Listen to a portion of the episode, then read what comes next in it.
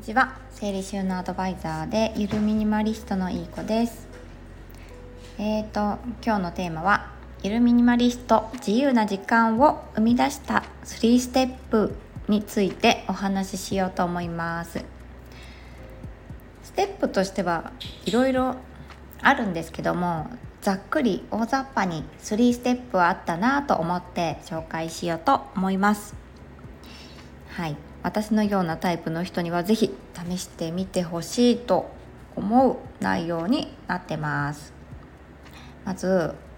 私ってお部屋時代があったんですけど数年前の私は片付けっていう行為を勘違いしていたんですね。物を押し入れに隠したりとか収納ボックスをあの買ってきてその中に物をたくさん詰めて布をかけて目隠ししたりとか。で同じ形の収納ボックスをまず大量に買ってきてそれから何を入れようかなって後から収納するものを考えるという典型的なもので溢れてしまう人の特徴を絶妙に持っていました。でもう次第に物は溢れ返ってあの当時発達障害って診断された旦那さんとあと子供たちにもなんかすごいストレス感じててなんでストレス抱えてたかっていうとなんかなんだろうな。すごいまあ私がイライラしてて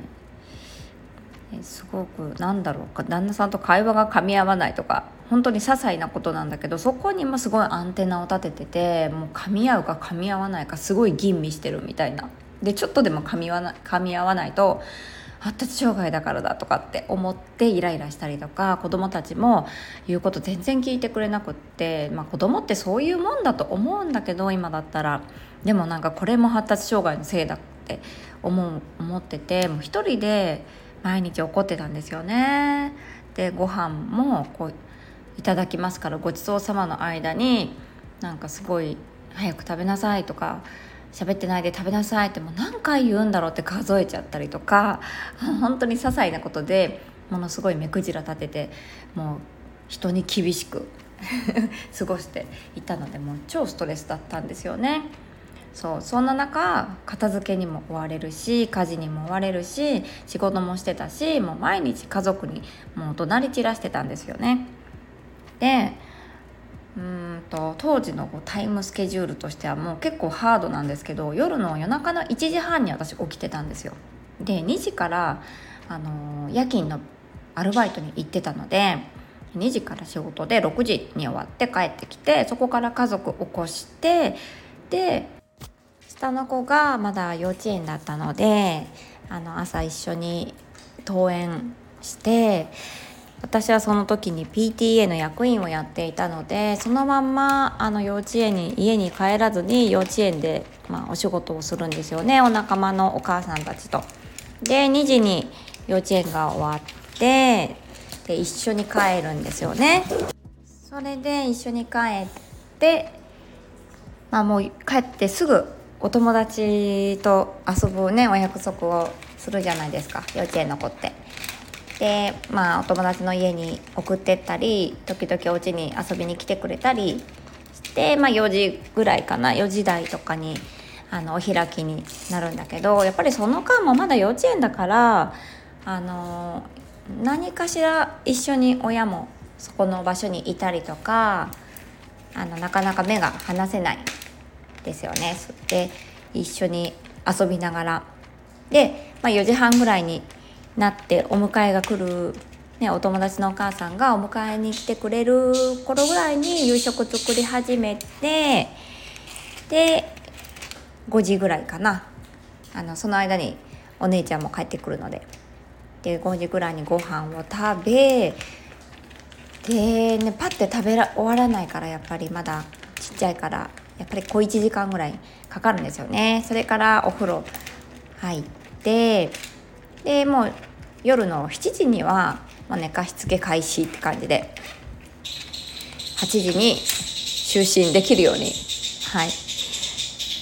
やってましたね。そこからまた次もまた1時半に起きるみたいな。感じの毎日だったんですね。でそうお昼も食べる暇もなかったみたいな感じでそんな感じの毎日でした。でなんかやっぱりその間も結構ギチギチなタイムスケジュールだから何か次の行動に移るまであのご飯食べる前とかお風呂食べる前とか寝かしつける前とかなんかちょっと怒っちゃったりとかしたりしてそんな感じで毎日イライラしながらギチギチのスケジュールで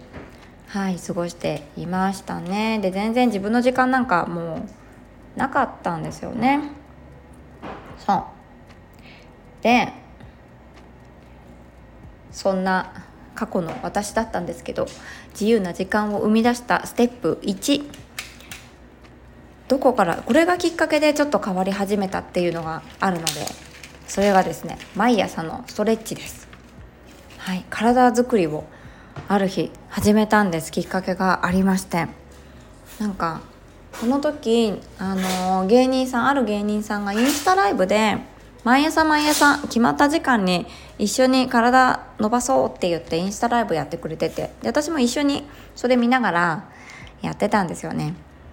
そうでなんかそれが習慣になってきてでやっぱりあの体動かすというかストレッチしてこう伸ばしたりとかあのすることで多分ですけど、まあ、30分間やってたんですけど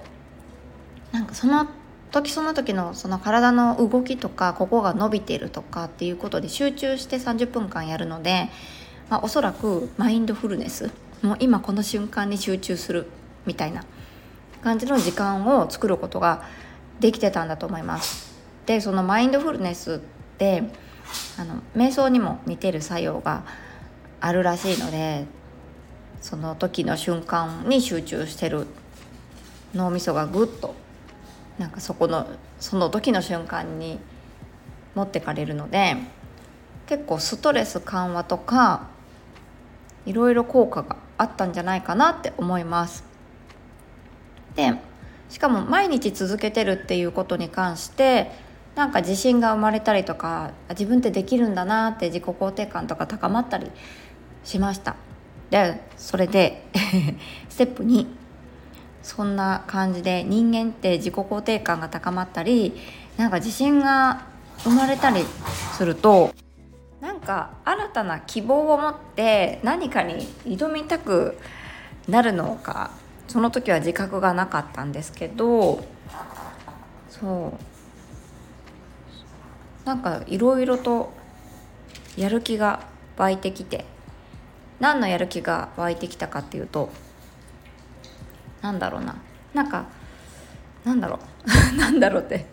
あのお仕事に行く道中は必ずオーディオブックを聞くようになったんかなって思います。ちょっとあやふやですけど記憶は。でもなんかこれまで以上に読書とかしたいなとかなんか知的好奇心が高まったというか。そんな感じで。はい。読書が。たくさん読書をたくさんするようになりました。ということで自由な時間を生み出すステップ2読書です。読書をするでした。はい。でそのオーディオブックもあの移動中結構移動が長いのであの私現場までお客さんのお家に行くお仕事なので現場まで結構小1時間かかるところ場所が多いのでその1時間であのオーディオブック耳で聞く読書ですよね。そう。それをしてる間っていうのはやっぱりその何もなかった時何も聞いてなく移動してた時ってこうぼんやりちょっとネガティブなこと考えちゃったりとかしてたのがあのオーディオブックを聞くことでそういった不毛な時間を過ごさずに学びながらなるほどって前向きになりながらっていう時間が増えてなんかそれもかなりストレスが減ったなって思います。でご機嫌でいる時間が長くなってそうするとなんか物事とか人にも寛容になれるんですよね。そうで子供たちにも優しくできてたしでさらに自己肯定感が上がってで毎日毎日の中でなんかちょっとあいいことしたなみたいなあのことが増えてきたんですよね。やっぱりご機嫌だから急いでてもこう車運転してても誰かに道を譲ったりとかまあ当然かもしれないですけどあの道譲ったりとかあとコンビニ行った時にちょっと募金してみるとかなんかそういった5分以内にできる善行っていうのはなんか時間感覚が伸びるらしいんですよね。それでなんか時間があるなっていうそういう感覚が生まれてさらになんか時間があるっていう人になったみたいな感じでいろんなことに挑戦できたなと思います。でまあその空いた時間とかでいろいろあここ片付けようかなとかいろいろ自分と向き合う時間を作ったりとかしてステップ3いきなり。はい。一番大きかったのはゆるミニマリストになるなったこと。です。これがもう最大に時間ができたなっていう大きな出来事でした。まあいきなりすっ飛ばしたんですけどやっぱり一番の決め手はゆるミニマリストになったこと。はい。でその前からももちろん片付けを学んだりとかあのノータイプ自分のノータイプに合った片付け方も知ってたんですけども、ま、決定的にその時間ができたって感じたのは自分の中で最低限のものだけを持つようにしてからだったんです。はい。で物理的に家の中のものが多ければそれをあの管理する時間とか思考とか行動っていうのが奪われてしまうんですよね比例して。でそれでも生活ってなんとか回っているので気がつきにくいんですけど一度物から離れてみるともうどれだけ物に振り回されていたっていうのがすごい分かりました。物を減らしただけでこんなに時間って空くんだなっていう感じです。はい。ちょっと想像してみてほしいんですけど例えば旅行中にあのー、楽しんでるなんか間例えばダイビングとかしてる時とかなんかちょっと非日常的なあの活動をしてる時にあもうじきトイレットペーパー切れるかもしれないとかあれラップってまだあったかなとかあああの服早くクリーニング出さなくっちゃなあそこの片付けしなくちゃなとかって思わないじゃないですか。そのそういう時って。なんか思いっきりその旅行中は旅行中の時を思いっきり楽しんでる。じゃないですか。はい。そう。で私たちゆるミニマリストとかミニマリストは毎日が旅行気分であの身軽で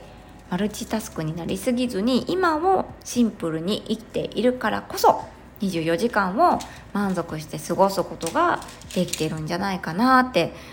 思いました。これ自分がゆるミニマリストになってみてあのすごく思いました。でこれはそのいきなりなんか物をじゃ全部手放そうとか手放せばなんか解決するとかっていう問題じゃなくってやっぱり一番初めにメンタルが安定していることとあと体も健康であること。で自分の性格を客観視できるできてるからこそミニマリストになれた続けられているリバウンドせずに。っていう感じなのでやっぱりステップ1とステップ2のあの体を体づくりするとか読書をしてあの知的好奇心高めていろんな知識増やしてなんか前向きにあこれもやってみようとかこの本に書いてあった通りにちょっと行動してみようとかあの人の思考をちょっと覗くとかっていう行動って大事だなって思います。それがあってからあのミニマリストを続けていられるのかなと思います。なんかそうじゃなかったらいきなり物を捨ててなんかまあ物捨てて捨ててっていうか片付ければメンタルも安定してくるって言われてるとは思うんですけどなんか無理やり片付けたとしてもあの自分のことが分かってなかったりとかすればまた物を買い足しちゃったりするんじゃないかなって思うんですよね。これも実体験なんですけど片付け方学んで片付けてもなんか自分のことが分かってなかった時は捨てては買い捨てては買いの繰り返しだったんですよね。そうだから私みたいなタイプの人はもうまずメンタルを安定させる行動をとる。でそれもなんかそんな難しいメントレとかじゃなくってほんの5分の瞑想からとかその30分も続けてそのストレッチしなくてもいいからほんの5分瞑想を続けてみるとかそういったお金も時間もかからない行動から始めることができるのでそれもすごいおすすめですね。はい。そんな感じでまとめて そう私のようにメンタルから改善する必要のある人にとってこの3ステップこそがゆるミニマリストになって自由な時間を手にできる最短ルートなのではないでしょうかということでこの3つを紹介させてもらいました。是非騙されたと思って試して続けてみてください。で一人ではやっぱりなかなか続ける自信がない方は私がいつでも相談に乗ります。で最後にですねあの年末もう来年こそはゆるミニマリストになって生活費も抑えて貯金もしてもう安定した生活を送りたいっていう人に向けても今年最後のチャンスであの10月スタートのオンライン片付け。私のゆるミニマリストの特別なオンライン片付けのスクール生さん4期かなを募集したいと思います。募集開始は来週の土曜日。何日だろう？23とかかな。239月の23日の土曜日。の何時からにしようかな？朝10時からにしようかな。9月23日の朝10時からあの募集開始します。まあそれでもその募集といっても入りますっていうよりはちょっと話で話だけでも聞きたいなっていう人でも大丈夫です。ね、いきなり応募したからって「はいやりましょう」ではならないので、まあ、どういう内容で進めるのかなってちょっと気になる方は9月23日朝10時から開始の、えーと、私のオンライン片付けスクールにはいお申し込みしちゃってください。そこから1週間ぐらい、あの、期間を経てで9月30日に募集を締め切って、まあ、10月からスタートしていこうかなって考えてます。もうぜひぜひ本当にこれは人生変わるって言っても過言ではないと思います。ぜひぜひ一緒にゆるミニマリストになってはい。あの自分の時間作って4時間時間浮きますんで どうやら。はい。その真相は1個前の放送をお聞きください。じゃあ今日は以上になります。またどんなどういうふうに応募するのかは追ってお話しします。ちょっと声だけで説明するの難しいな。ちょっとまたインスタの方とかでも流そうと思いますのでぜひぜひ要チェックでお願いします。では素敵な一日をお過ごしください。失礼します。